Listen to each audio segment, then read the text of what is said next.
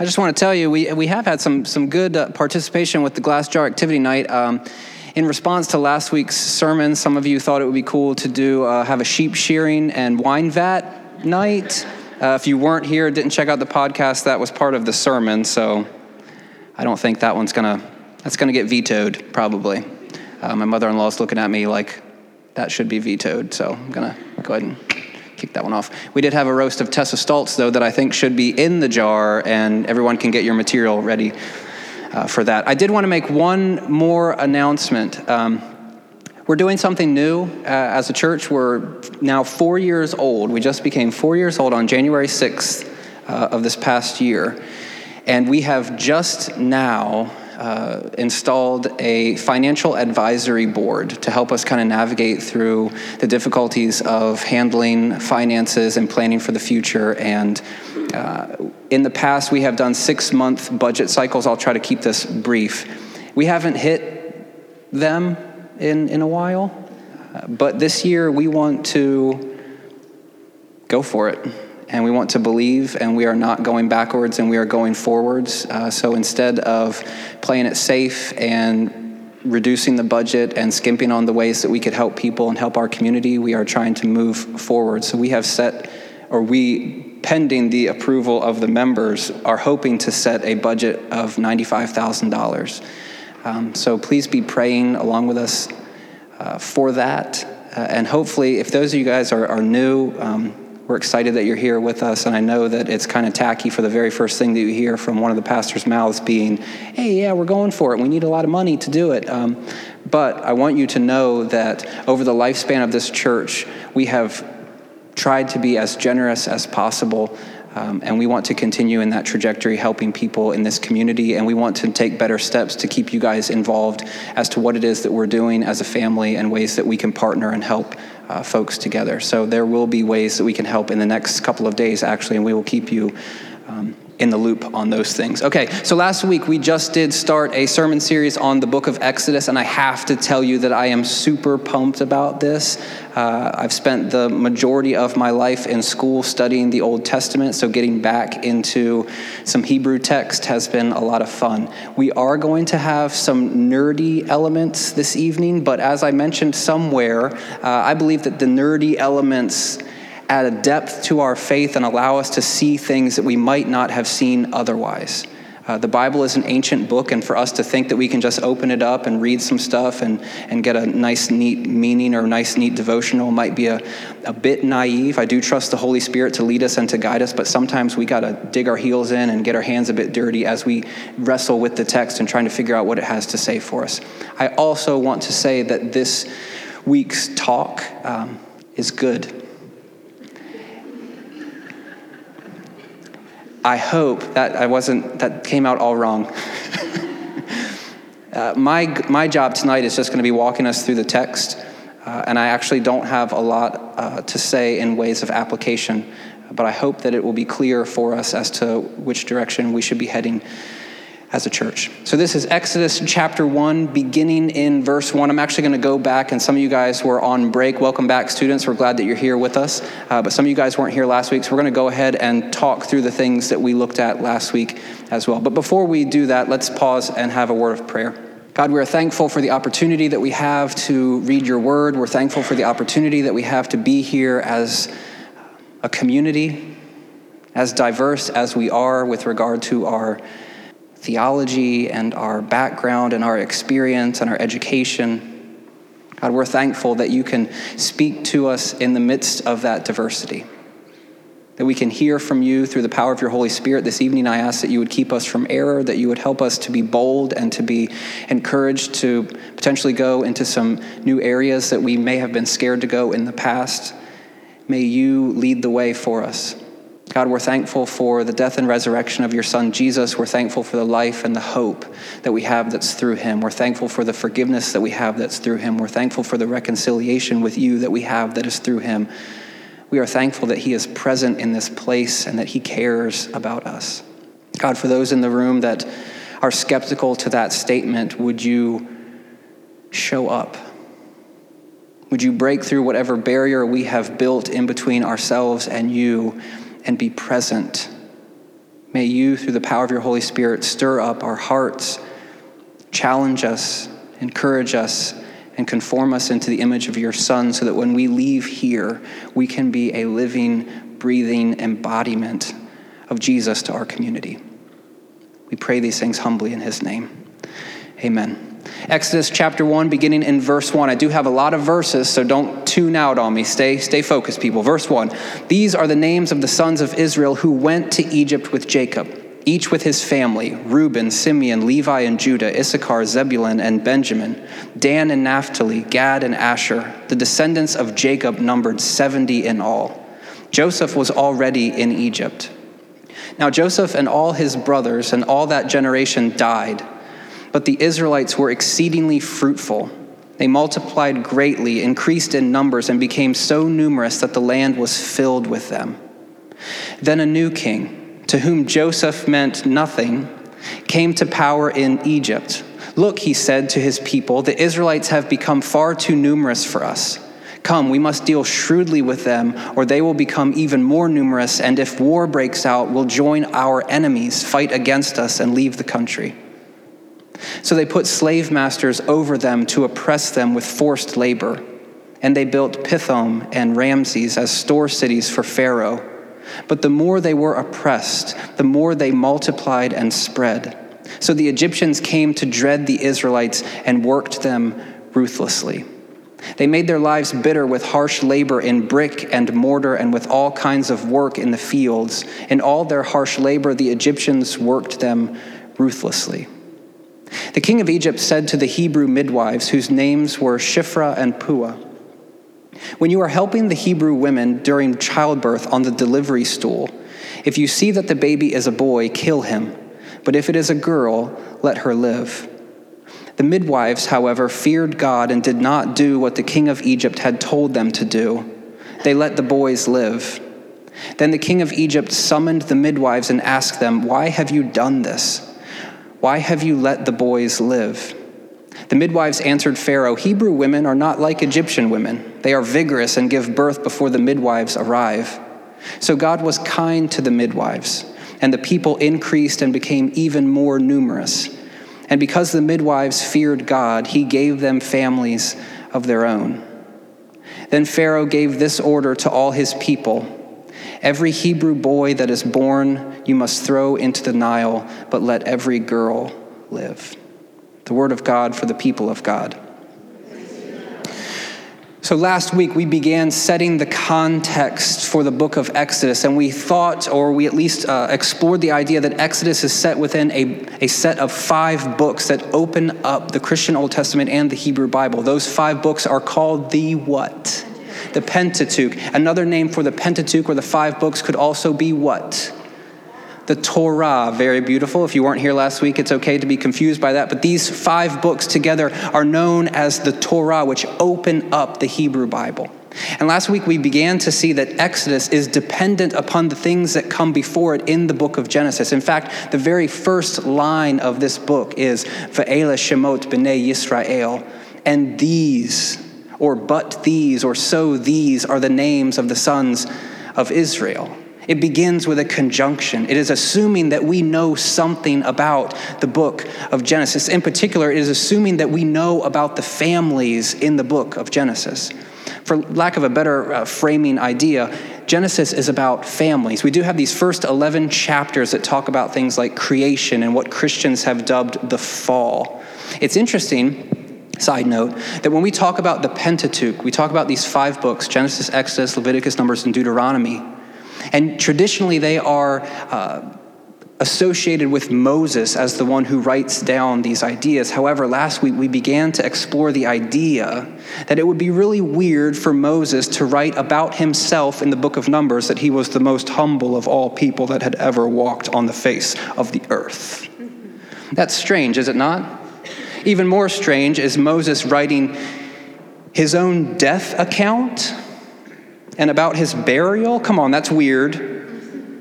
We're all about God giving us things to do, but hopefully God doesn't want us to write an account of our own death, right? So scholars have said that throughout these five books, if they originated with Moses, they have lots of hands all over them and around um, the sixth century, these texts came together. Now, this is interesting because in the sixth century, the people of Israel were dealing with the exile. This is a huge theme that is going to keep coming up for us. Israel had been promised land. They had been promised a land that is flowing with milk and honey. They had been promised to make, uh, for Abraham anyway, that his name would be great and that kings would come from him, that his descendants would be great and numerous. And we have this people, Israel, in the sixth century that has been booted out of the land because of their own disobedience. Now, just think about this for a second. If we have all these fingerprints on the Bible and it's, and it's, being brought together in the sixth century and the story of Israel being removed from the land, let's think about Adam and Eve for a second. In the garden that is lush and verdant, it's a land flowing with milk and honey and they're not supposed to break any of the commandments. And when they do, they are removed from that land. We can see even here that there's fingerprints all over this Bible. And for the people in the sixth century, thinking that God had abandoned them and booted them out of the land, they could look back to the story of their own origins and see themselves in it. So we have this weird set of texts in Genesis 1 through 11 that talks about creation and it talks about the fall and it talks about all these things. But for an ancient audience, they would have heard so many different resonances that we do not hear or we do not care to engage. But for the most part, Genesis is about a family. It's about a family that's headed by Abraham, and we meet him in Genesis chapter 12. And God calls Abraham and gives him these promises, these beautiful promises that his name will be great and that he'll have lots of kids and that kings will come from him and that they will have this land. And we follow Abraham and his son Isaac and his son Jacob. And at the end of this story, we see Jacob and his sons in Egypt because there's a famine in the land. Now, there's all kinds of stuff going on there as to why they go down to Egypt and how they have favor. And that basically has to do with the fact that one of Jacob's kids, named Joseph, ascends the ladder of success in Egypt and becomes Pharaoh's number two man in all of the land. Which is why when we open up Exodus, it says there was a new Pharaoh who did not know Joseph.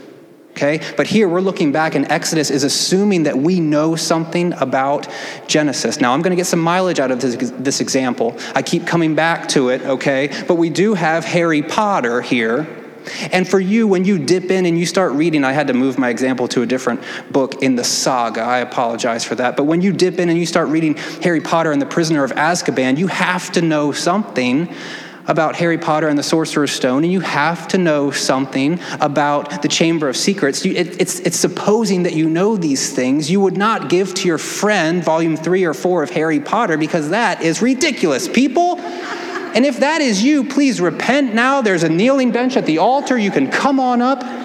No, I'm just kidding. But it is assuming that you know something about the previous episodes in this saga.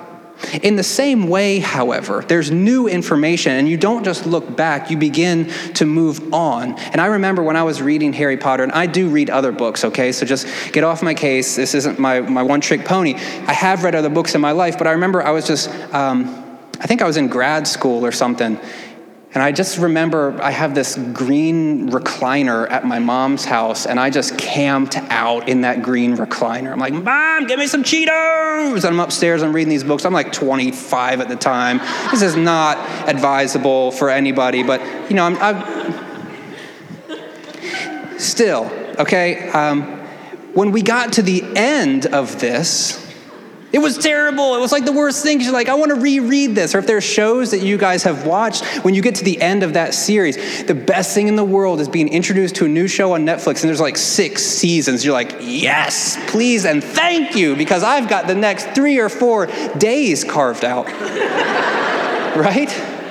But when you get to the end, you're like, I wish I could do that all over again. That's how I feel about Friday Night Lights, people. Okay, now that we're all depressed. In Exodus, it turns the corner. It's assuming that we know something about Jacob and his kid Joseph. This is why all of Israel, all of the sons of Israel, which is only 70 in the beginning, why they are, why, why they are in Egypt. They're there to avoid the famine. Everybody knows that Egypt has food. And because Joseph has been a man of prominence, his family is able to come down and to eat and not die which is a good thing. But it turns the corner in verse 8. It says, Then a new king, note, not Pharaoh, not named. Then a new king to whom Joseph meant nothing. Literally in the Hebrew, it said, um, whom he did not know Joseph. Still, the thought here is the same. Joseph didn't mean anything because, in most uh, circumstances, you could think that this new king would have known who he was, but he did not care. Although there's all sorts of ambiguity as to how long of a time period has elapsed between Jacob and Joseph and all these family members and the arrival of this new king. But he comes to power and it sets the narrative that we're going to look at this evening, and it sets the narrative around this motif of fear the new king, everything that he does is fueled by fear a fear that people will overtake him, a fear that his land will be ravaged by these rogue, crazy people out to the side, which we'll talk about more in a bit. And he starts to implement these new plans and new strategies to deal with this people group so that no problems happen. This new king is consumed by his own fear. He says, Come, we must deal shrewdly, we must deal wisely with these people. That actually gets blown up because every plan that he lays out is completely decimated, not by the wise dealings of the people all the time, but because God is present with his people. It says, Come, we must deal shrewdly with these people, or they will become even more numerous. And if war breaks out, they're going to join our enemies, they're going to fight against us, and they're going to what? Leave the country. This is what the whole book of Exodus is about these people who are in oppression and bondage, and they want to go. And Moses says, Let us go. Even the king knows what is getting ready to happen because he can't stop the promises of what God has already laid out for his people in times past. Come, let us deal shrewdly with them, or they will become even more numerous and they're going to leave because he was dependent upon these people to build up his cities and to build up his empire. This fear leads to forced labor. It says in the text, so they put slave masters over the sons of Israel to oppress them with forced labor. And they built Pithom and Ramses as store cities for Pharaoh. One scholar says the forced labor practice whereby some are coerced to serve the ends of others is not mere abusiveness. Rather, it is an essential part of the great state building program. Great governments must build great buildings in order to produce permanent monuments to their power and greatness. Thus, the slaves must enhance precisely the power they most fear, resent, and hate. For the people of Israel who are in Egypt at this time, they are working, doing back-breaking labor to support the empire that is attempting to suppress them. And we see in this text the beginning of the people crying out to God, turning, turning to God, asking for help. And we don't quite see that yet because, as we note in this passage, God is still with his people. Now, I do want to make a side note on Exodus and history for a minute.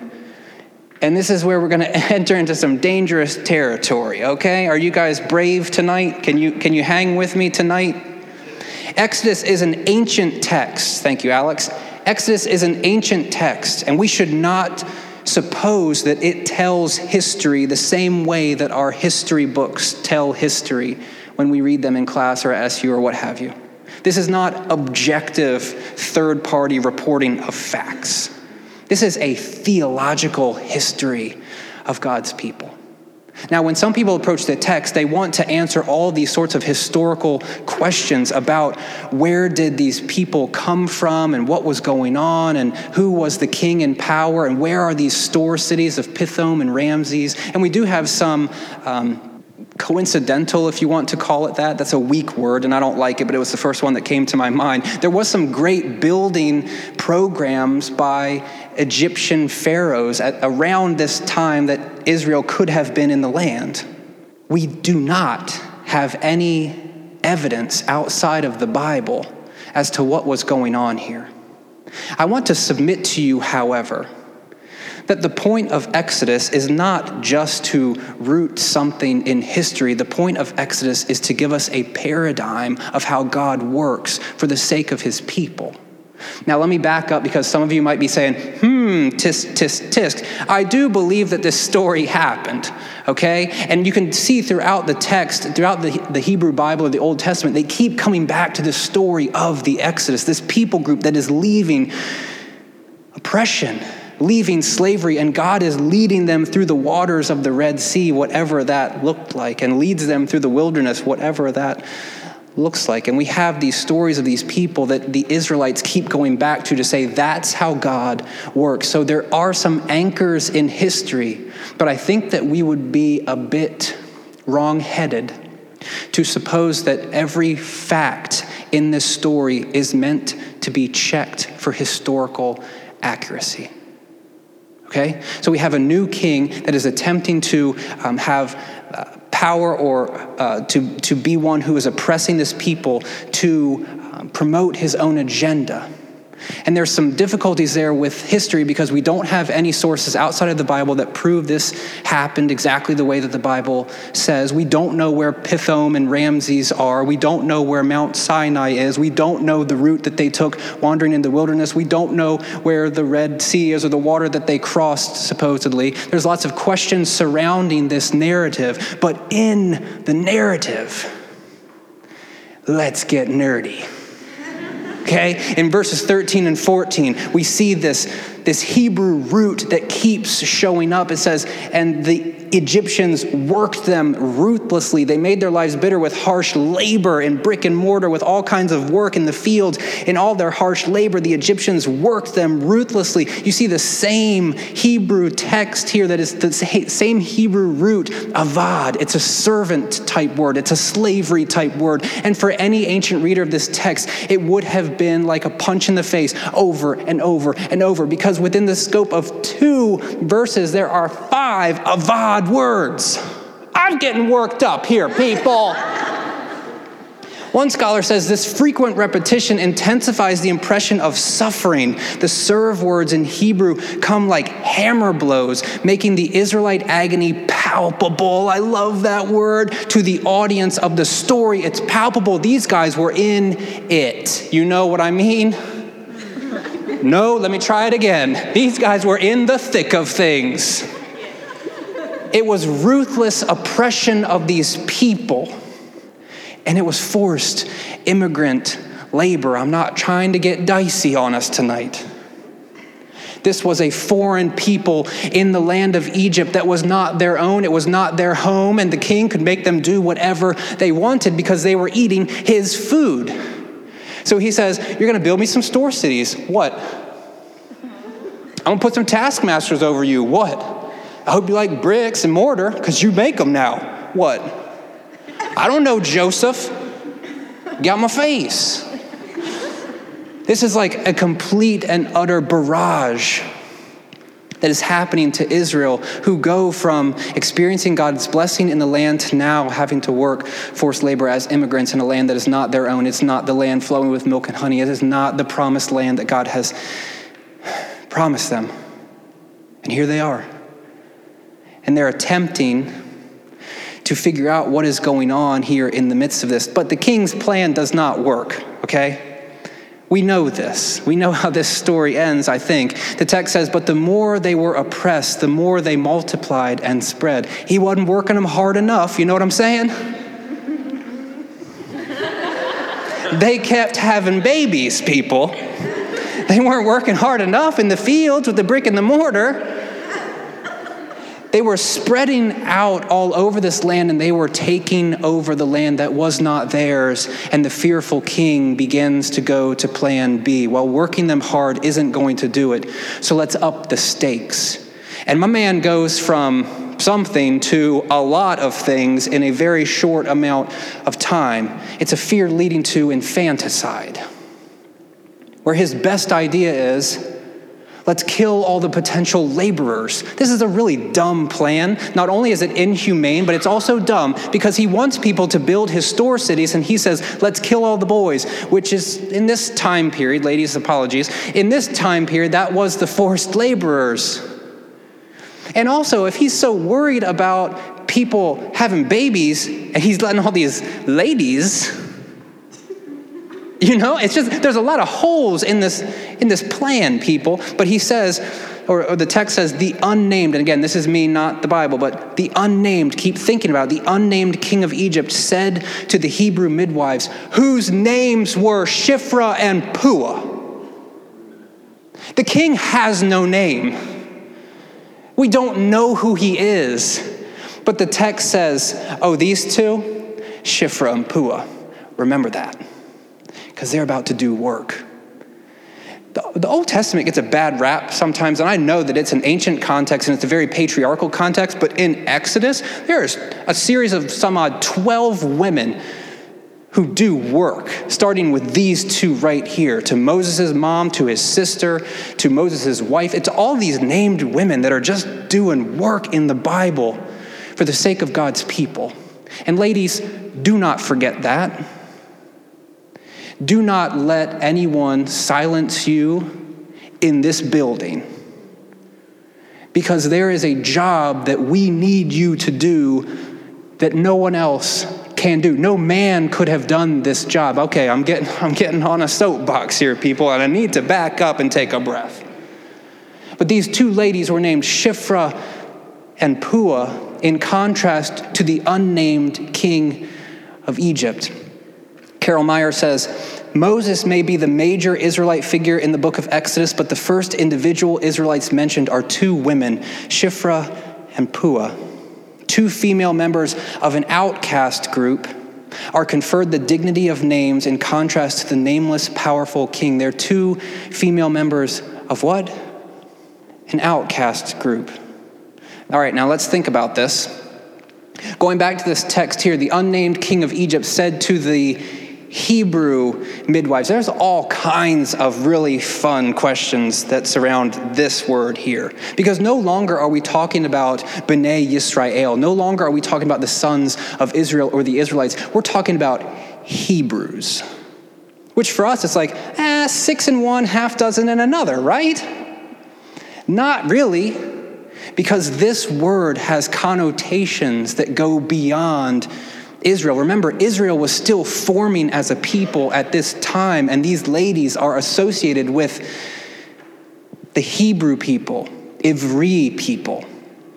One scholar says this term, with its cognates known all over the ancient Near East, that means there's other terms in other languages that look a lot like Ivri that have connotations that go beyond what we might think of as just Hebrews. Now, that's all kinds of sketchy there, okay? That is not one plus one equals two. People are making some, some jumps here, but this term, he says, refers to any group of marginal people who have no social standing, they own no land, and who endlessly disrupt ordered society. They are low class folks who are feared, excluded, and despised. And this is where Shiphrah and Puah come from. And these are the people that Shiphrah and Puah go to bat for.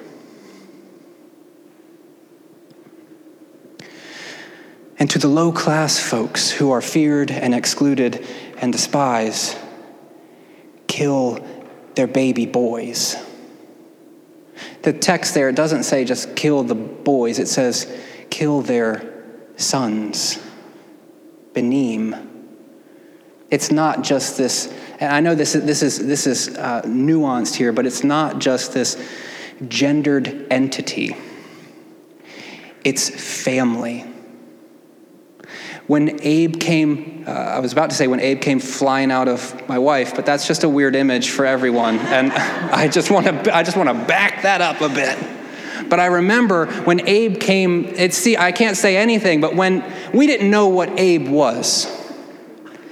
But when he, when he emerged, nope, you know, when Abe showed up, we knew who he was. And Kate said to me, what is he? Son, boy, Abram. It was a weird series of five minutes because then Kate went on to say, Why don't I hear him? And there was about eight to 10 nurses in there doing work, and I didn't know, and she was crying, and I was crying. He ended up being okay, but he's a boy. He's a son. He's ours. And these are the people that this unnamed king wanted to do away with. Now, it's dangerous Google imaging midwife water birth, okay? Just let, just let me tell you that. It is dangerous to do that. I'd be lying to you, and I know I don't have to say this, but I'd be lying to you if I was to say that I've never fallen down a weird rabbit hole on YouTube with unassisted births.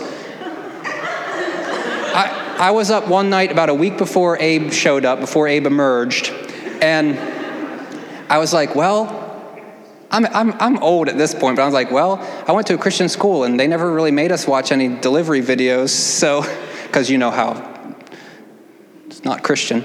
Um, so I, I got on YouTube and just typed it, and next thing I know, man, I was just, I was all over the place. I was in the Amazon, I was in uh, like door frames with German, strong German women. I, I, I can't, it was just like, it's a dangerous thing Google imaging midwife water birth. But if any of you know a midwife, and I know you do, okay, these ladies and men, they're passionate about life. And they are passionate about childbirth. And if you've ever sat in a room with my girl Sarah, I'm sure you've heard some words that make you blush in a very small window of time but it's because they have devoted their life to women's health and to seeing babies born healthy and happy to families that love them. And I know that if you're a king and you start talking to the midwives, even way back when, if you say, hey, I want you to kill some people, I know what a midwife is going to want to say. And if it's just from the few that I know, I think they'll say it loudly and clearly. And Shiphrah and Puah say to this man, in, a, in, no, in no matter of speaking, Bro, no. Because in this context, this is not what they do. They are the ones entrusted to deliver life. Sarah thought it'd be funny if I gave this talk on a birthing ball. Because in the text, it talks about when you go to the birthing stones, which is literally just two stones. I thought it'd be cooler if I had my two stones here and we just got in position, you know? I'm to move on now. the midwife's refusal, this is one scholar, to follow Pharaoh's decree is the oldest record in world literature of the spurning of a governmental degree. Bro, no we are not going to do what you say. And remember, this was an outcast group on the margins of society that was seen as something, and they're talking to the most powerful person in all the land and they go on their way and they completely disobey what he tells them to do by these low class folks who are feared, excluded, and despised. They are the ones that are putting on this spurning of the governmental decree at that time. It's by these low class folks who are guided by another type of fear. Let's bring it full circle because we have this new king who is fearful of his own status, who is fearful of his own empire, who is fearful of his own prominence coming to, starting to crumble down and we see these women who are guided by a different type of fear. The text says the midwives, they feared God and did not do what the king of Egypt had told them to do. They let the boys live like a good midwife will always do. Imagine the scene though. Yeah, these are some brazen, brash ladies, but they are defying the king who is telling them to go kill infant boys, you better believe that he would also kill them. And in spite of that threat, they say no. And then they lie about it right to his face. And this is where the Bible doesn't look like the Bible that my mom and dad used to read to me or the ones that we read to our kids, because what we see here is different. They say when they're asked to give reason, Hebrew women are not like Egyptian women. And I love how they kind of stick it to them even more here because they're saying my, my ladies, uh, they're, they're a little bit more vigorous, uh, shall we say, than yours. They give birth before we even show up. They're the strong, independent German women in the doorframe that I see on YouTube on assisting, you know? They are strong, independent ladies, is what they say. And there might be some truth to that. But deep down, it seems like it's an untruth, which leads us to that old moral dilemma. What would you do if so and so comes to your door and asks if you're hiding such and such? Do you lie? Because if you lie, you're breaking the Ten Commandments. But if you don't lie, then they're going to die. The text has something to say about that. And here, the example that we see from Shiphrah and Puah is questionable. And it's not the ethic I was taught from, from my folks. My doctoral supervisor says this, and it's going to push your buttons. He says, Where there is a truthful relationship between people, telling the truth is part of that relationship. Where there is no truthful relationship, it does not isolate truth telling as an obligation. Where powerful people are oppressing powerless people, the powerless people are not obliged to tell the truth to their oppressor. Dang, Johnny G! That's thick.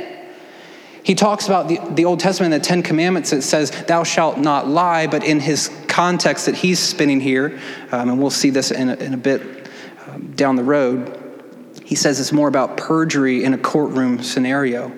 Either way, we spin it though. And I've seen some commentators really try to make this nice and neat and have these women not lying. Any way we spin it here, God was kind to the midwives, and the people increased and became even more numerous. And because the midwives feared God, he gave them families of their own. Now, there's some speculation that these midwives back in the day, they were ones that could not have children themselves. Let's just play with that for one second. These women that have given their lives to seeing the successful birth of other children in other families are given families of their own by a God who is pleased in them.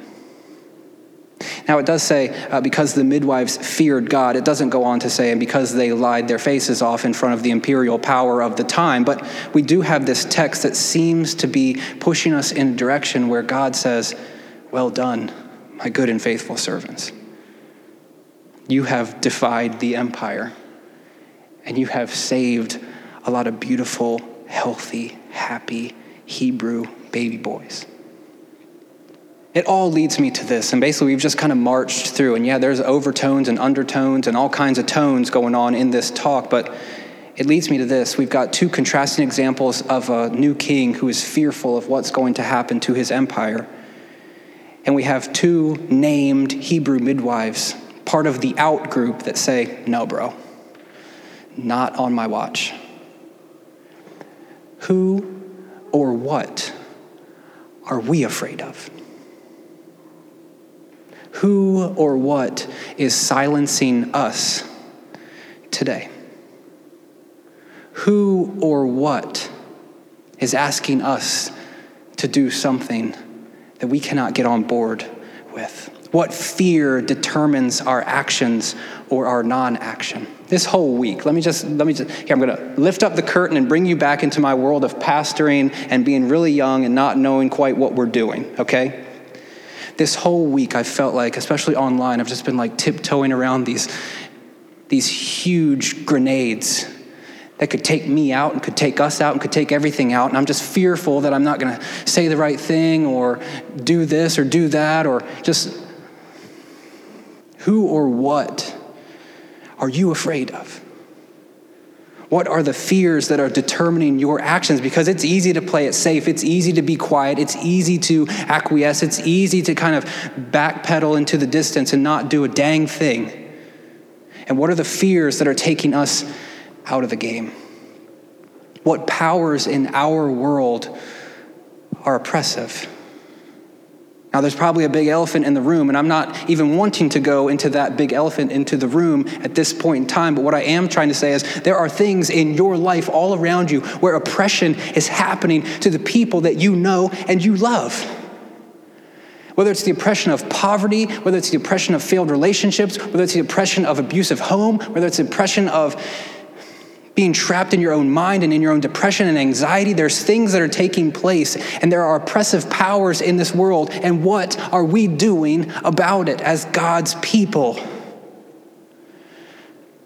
Are we too scared to pick up the phone and have the conversation? Are we too scared to invite that family over to dinner? Are we too scared to assert ourselves in conversations where we don't feel like we belong? Are we too scared?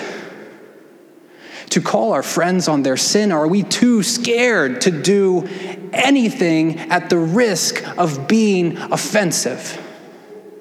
Are we a part of the oppressive powers that are keeping people down? Are we even cognizant of the things that we have done to hurt people? Are we even cognizant of the things that we have done, misguided by our own selfish ambition to put the, the sake of other people on the back burner? Are we the ones that know that the text says that we should have the same mind as Christ, who made himself nothing? Yet, are we the ones that want to make ourselves something? Are we a part of the oppressive powers? And who needs in our life our protection and our intervention? Who are those people?